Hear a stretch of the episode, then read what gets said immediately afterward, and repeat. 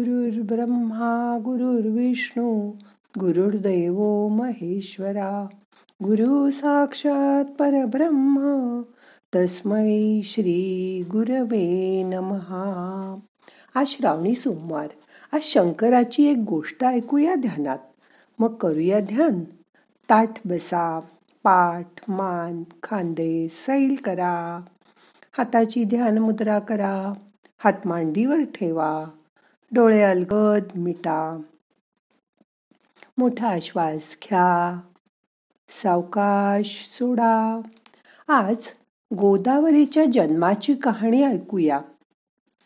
फार पूर्वी गौतम नावाचे थोर ऋषी होऊन गेले. गौतम म्हणजे तमाचा अंधाराचा नाश करणारा तसाच हा अज्ञानाचा व अंधाराचा न्याश नाश करणारा ज्ञान सूर्य जन्माला आला. वडिलांच्या मार्गदर्शनाखाली विद्याभ्यास पूर्ण केला. तो अतिशय नम्र अभ्यासू व सात्विक होता. त्यांनी निरनिराळ्या ठिकाणी आश्रम स्थापन केले. एकदा नारद मुनी त्यांच्याकडे जाऊन म्हणाले तुमचे आता विवाहाचं वय झालंय. ब्रह्मदेवांची मानसकन्या अहिल्या. अतिशय सुंदर आणि गुणवान आहे. तुमची ती पत्नी होण्यास योग्य आहे. तेव्हा गौतम ऋषी म्हणाले अहो ते कसं शक्य आहे? जो कोणी त्रैलोक्याची प्रदक्षिणा करून सर्वात आधी पोचेल त्याच्याचीच ब्रह्मदेव तिचा विवाह करणार आहेत. सर्व देव तिकडे रवाना झालेत. मला तर आता उशीर झालाय. नारद मुनी म्हणाले यावर उपाय आहे ना? एखादी शुभलक्षणी गाय प्रसृत होताना प्रत्यक्ष पाहिली तर त्रैलोक्य प्रदक्षिणेचं पुण्य मिळतं. मी आत्ताच येताना बघितलं तुमच्या सुरभी गायीची प्रसृती जवळ आली आहे गौतम बाहेर गोठ्यात गेले. त्यांनी सुरभीची प्रसृती बघितली. नवजात वासरासह तिचं दर्शन घेतलं आणि ते थेट ब्रह्मदेवाकडे गेले. नारदमुनीही आले. त्यांनीही गौतमाच्या बाजूनी मत दिलं. मग अहल्लेचा विवाह गौतमाशी झाला. दोघांचा संसार सुरू झाला. ते मजेत राहत होते. मोठा श्वास घ्या. सावकाश सोडा मन शांत करा. एकदा भयंकर दुष्काळ पडला. पाऊस नाही पाणी नाही पीक नाही सर्वांचे हाल झाले. गौतमाने वरुण देवाची प्रार्थना करून पाऊस पाडण्याची विनंती केली. तो म्हणला मी पाऊस पाडू शकत नाही.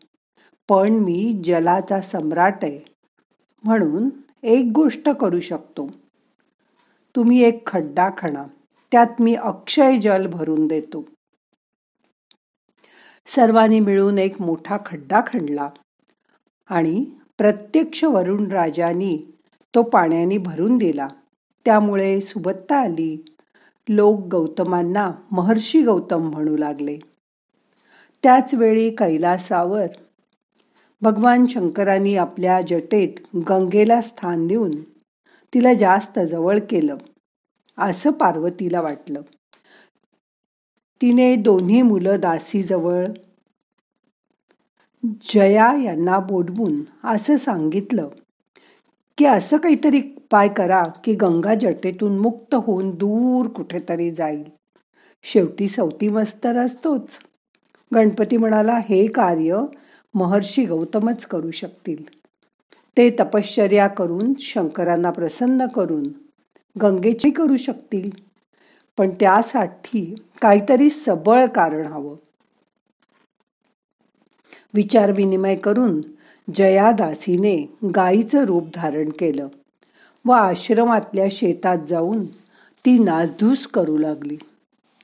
गौतम ध्यानधारणेत मग्न होते. त्यांनाही तिचा त्रास होऊ लागला. मग त्यांनी युक्ती केली. एक गवताची काडी उचलली आणि हलकेच तिच्या दिशेने फेकली. तेवढ्या स्पर्शाने गाय जमिनीवर कोसळली आणि गोहत्या झाली अशी वावडी उठली. तेवढ्यात ब्राह्मणाच्या रूपाने गणपतीनी येऊन आता गौतम ऋषींनी शंकराची आराधना करण्याचा सल्ला दिला. महर्षी गौतम ब्रह्मगिरीवर गेले आणि शंकराची त्यांनी घोर तपश्चर्या केली. मग शंकर प्रसन्न झाले व म्हणाले तुला काय हवं ते माग. मी प्रसन्न झालोय तुझ्यावर. गौतम ऋषी म्हणाले देवा आपण गंगेला मुक्त करून तिचा प्रवाह आमच्या आश्रमापाशी सोडा. मग माझे गोहत्येचे पातक नाहीसे होईल.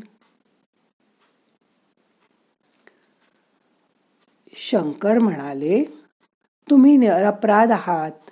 ती गाय नसून जया होती व तिची हत्याच झाली नाहीये. पण गौतम ऋषी म्हणाले गंगेला पाठवाच. लोकांची पाण्याची चिंता मिटेल. शंकरांनी आनंदाने गंगेला जटेतून मुक्त केलं व तिच्या प्रवाहाचे दोन भाग झाले. विंध्य पर्वताच्या बाजूला उत्तरेकडचा भाग भागीरथी म्हणून ओळखला जाऊ लागला तर दक्षिणेकडचा भाग गौतमी म्हणून वाहू लागला. गौतम म्हणाले देवा आणखी एक मागणी आहे. इथे गंगा अवतरली आहे. इथे आपणही अंश रूपाने राहावे. शंकर त्याला तू म्हणाले आणि परत कैलासावर गेले. आज ते स्थान त्र्यंबकेश्वर म्हणून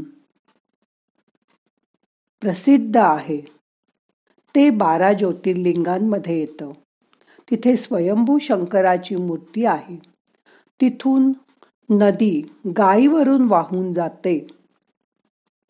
तिने लोकांना जीवनदान दिले व सर्व पवित्र केलं. म्हणून तिला गोदावरी नाव मिळालं. दरवेळी सिंहस्थ कुंभमेळ्यात गोदावरीच्या स्नानासाठी सगळ्या भारतभरातून गर्दी उसळते. गंगे खालोखाल मोठी नदी म्हणून ह्या गोदावरीला दक्षिण गंगा असंही म्हणतात. गुरु सिंहराशीत असताना गोदावरी भूतलावर आली.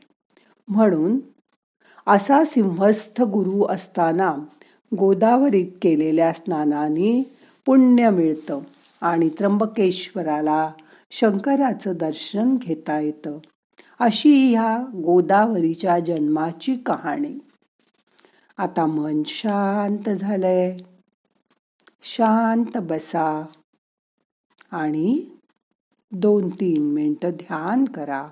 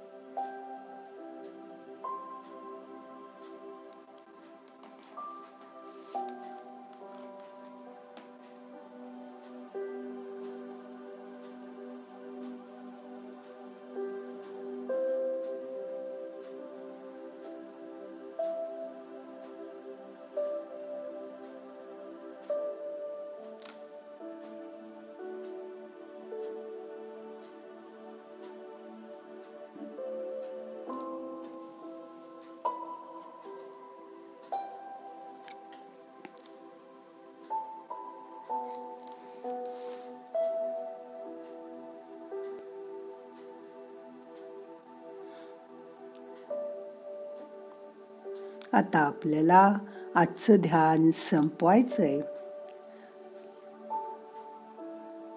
सावकाश मनाला जाग करा. प्रार्थना म्हणूया.